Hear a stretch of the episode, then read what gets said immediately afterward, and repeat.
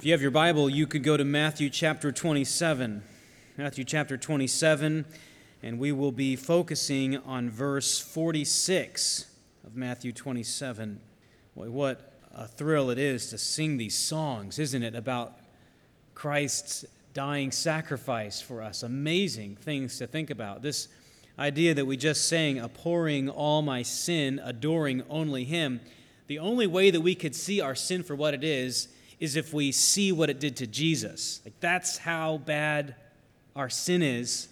So bad, Jesus had to die for it. But at the same time, and here is the beauty of the gospel, at the same time, we see how loved we are. I mean, isn't that absolutely amazing that in, in the same act, Jesus Christ dies on the cross, showing God's wrath against sin and yet his love for sinners? And that's the gospel. That's the good news that Jesus died for us. And that's what we are focusing on the death of our Lord Jesus Christ for our sins.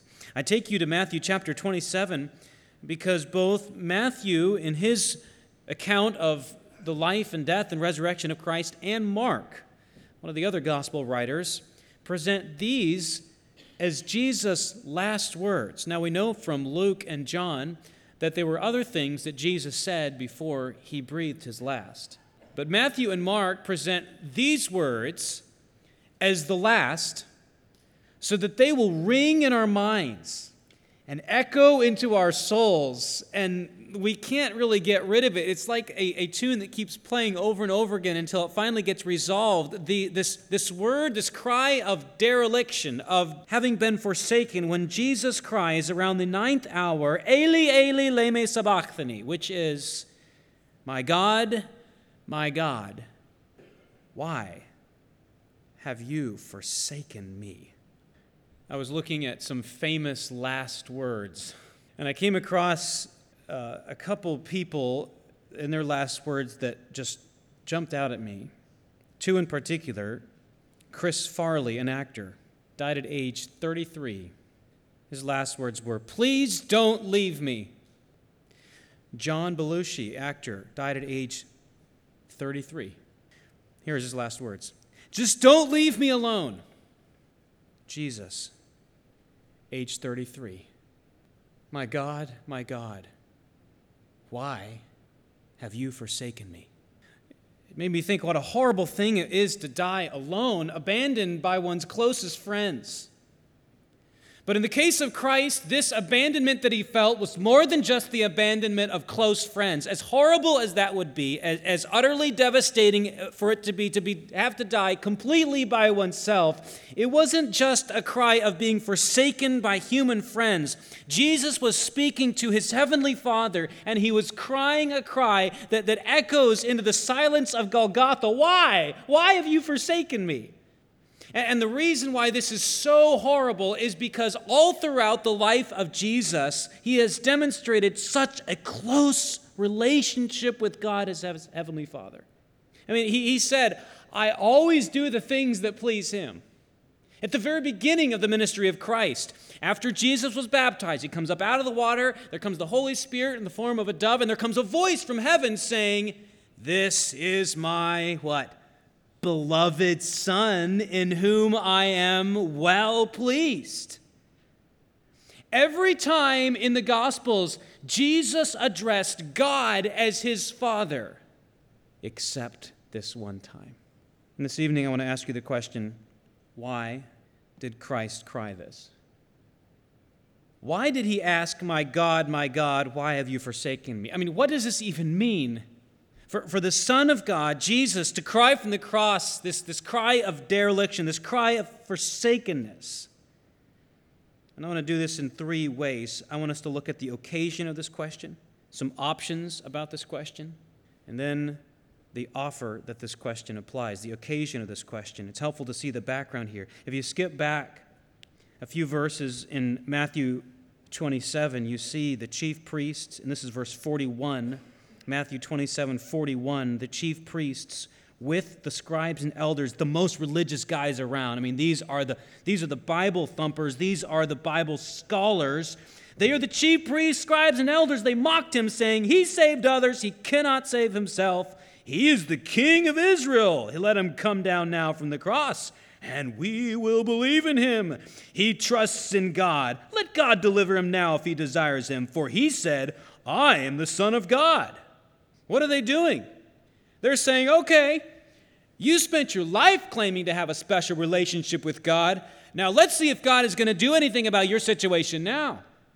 If it is true that you are the Son of God and God will not abandon his Son, if it is true that you are a righteous man and God will not abandon a righteous man, then let's see God do something about this. That's the occasion of this cry.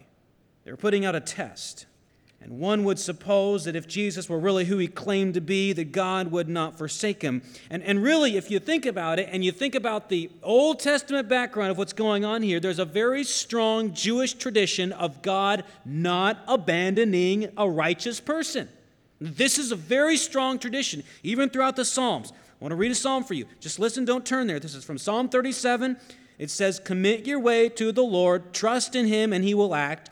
He will bring forth your righteousness as the light and your justice as the noonday. A little later on, the psalmist says, I have been young and now am old, yet I have not seen the righteous forsaken. And further on in the same psalm, the Lord loves justice. He will not forsake his saints. Not forsake his saints. The righteous man will not be forsaken. And so it seems that for Jesus to cry, My God, my God, why have you forsaken me? It, it leaves us with a couple perplexing options, and let me give them to you. And I'm, I'm changing, I'm transitioning from the occasion of this cry to the options about this cry, the options about this question.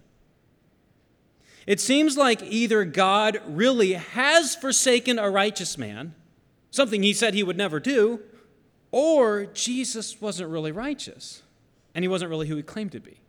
You, you see the, the problem there? It seems like God has gone back on his word and forsaken someone who's truly righteous or Jesus wasn't truly righteous and God has forsaken him. And, so, this cry of dereliction that, Jesus gives from the cross leaves us thinking, what is going on here? Why would Jesus cry this? Why would he not tell the Pharisees and the scribes and the people that are hurling these, these mockeries at him? Why would he not say, hey, I'm really righteous? I, God has forsaken me for a different reason, but it is seemingly that he admits that he's being forsaken by God. But there is actually a third option. It is not that God is going back on his word and forsaking a righteous man and, and being unfaithful to himself. It is neither that Jesus is not a righteous person or that his claims about the Son of God or being the Son of God are undercut. Here is the third option. And we see hints of this throughout the Jewish sacrificial system. that required a lamb, an innocent lamb, to be killed for the sins of sinful people. This is from Leviticus chapter 1, verse 4 he shall lay his hand on the head of the burnt offering that it may be accepted for him to make an atonement on his behalf. We see throughout the Old Testament that, that God would not forsake a righteous person unless that righteous person were bearing the sins of unrighteous people. You see what's going on there?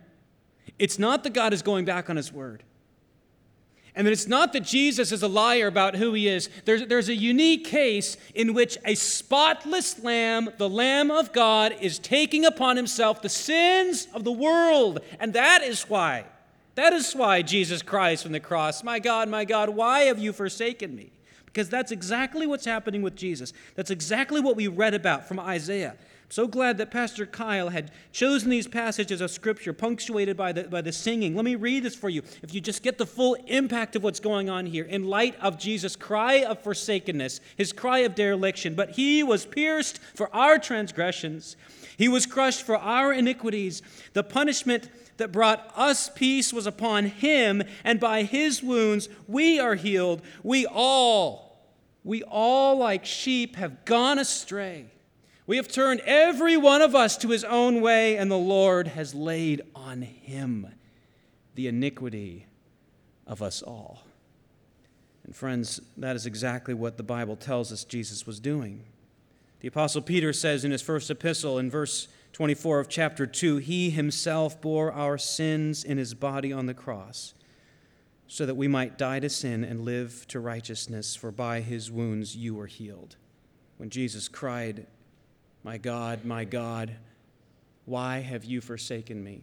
Neither he nor God was wondering what was happening Because this is what the Apostle Paul explained several years later in his second epistle to the Corinthians when he said, For Jesus was made to be sin, who knew no sin, righteous, innocent. Jesus was made to be sin, he knew no sin, so that we might be made the righteousness of God in him. That's what's going on. God made Jesus to bear our sins.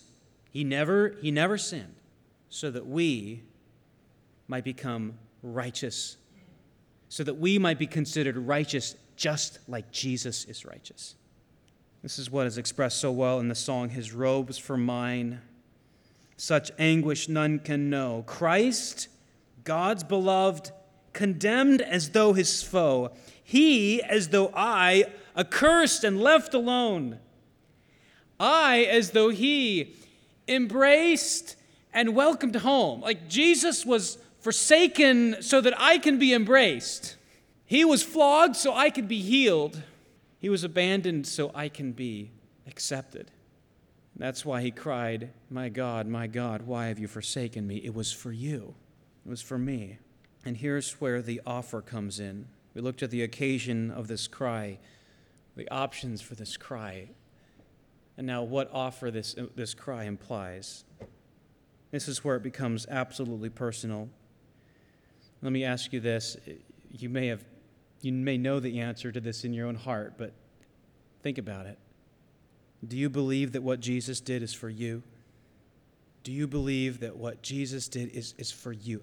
I'm not asking you, do you believe that Jesus died on the cross? That, that's a historical fact. I'm not even asking you, do you believe that Jesus rose from the dead? That's a historical fact. I'm asking, do you believe that it was for you? Like your sin. It, it's like the difference between believing that water can quench your thirst and actually drinking it.